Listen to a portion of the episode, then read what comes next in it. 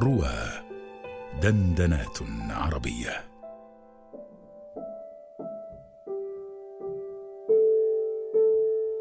بين الأضحية والرأفة بالحيوان. مقال لأحمد فتح الباب. بصوت الراوي محمد توفيق.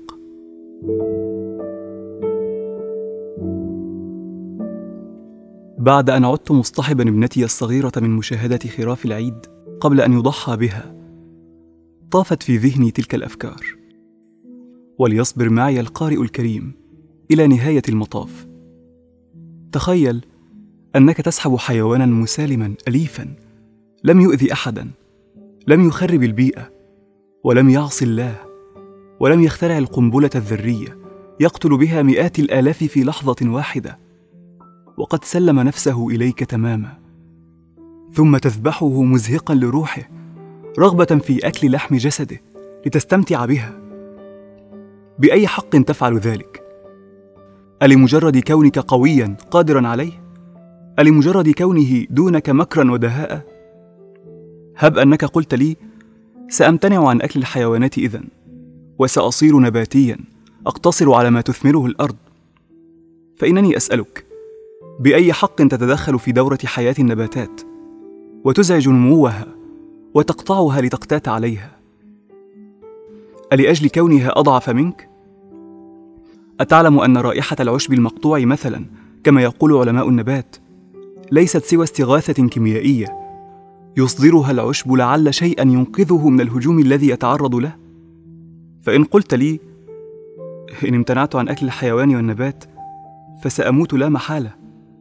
لقلت لك ومن قال إنك أولى بالحياة من النبات أو الحيوان الذي تقتات عليه. لو مت لتحلل جسدك واستفادت منه الحيوانات والنباتات كذلك. الحق أن الإنسان في كل أحوال حياته يؤثر في الكون ويضر به ولا تستقيم مصالحه إلا بهذا. والذي لا مراء فيه عندي أنه لا يوجد للإنسان مسوغ أخلاقي ليأكل أو يشرب.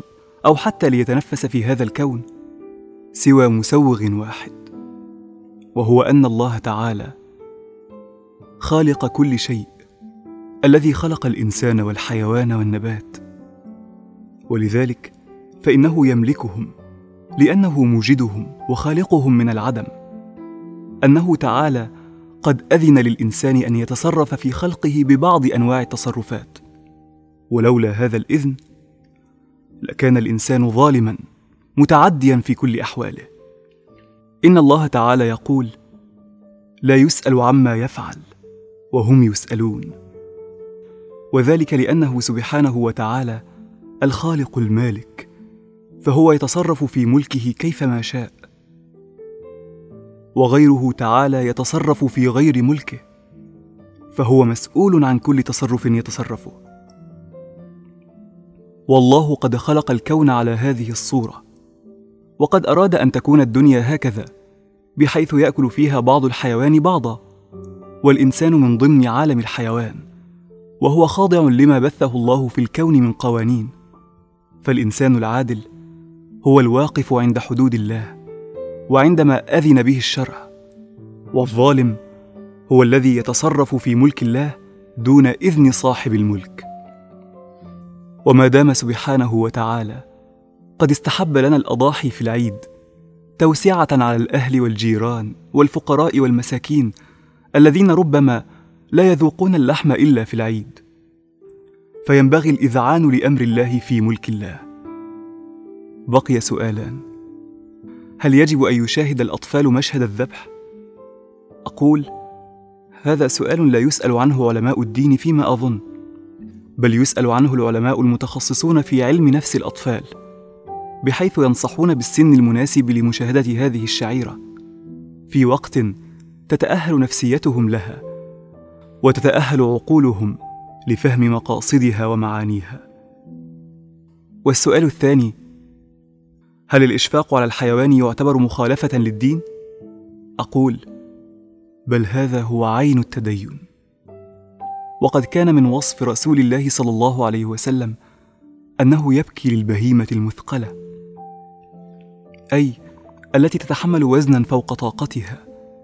وقد أوصى صلى الله عليه وسلم باتخاذ كل ما يلزم لعدم تعريض الأضحية للألم قدر المستطاع فهو أرحم البشر صلى الله عليه وسلم. ويحكى أن رجلا من كبار علماء الإسلام رأى من شرفة بيته بالقاهرة خروفين. أحدهما يذبحه الجزار والثاني من شدة هلعه قد أخذ السكين بفمه وجرى مذعورا فأشفق عليه ذلك العالم وافتداه من الجزار وبنى مسجدا في هذا المكان وهو مسجد الفاكهي الموجود قرب الغورية وزنقة الستات بالقاهرة. فأي تدين؟ لمن لا يورثه تدينه رحمة بالخلق. ونحن مأمورون أن نرحم المذنب المعتدي ونشفق عليه ونحن نوقع عليه العقوبة الشرعية. فلا شك أن الشفقة والرحمة بالحيوان من باب أولى ولكننا لولا إذن الله في الكون. ما رحنا ولا جئنا. ونحن واقفون بأعتاب قدسه معظمون لشعائره وشرائعه تعالى مستجيبون لأمره بإقامة الشعيرة وأمره بالتراحم والرحمة. وهذه هي العبودية والإنسانية. والله تعالى أعلم. وكل عام أنتم بخير وبركة وعافية.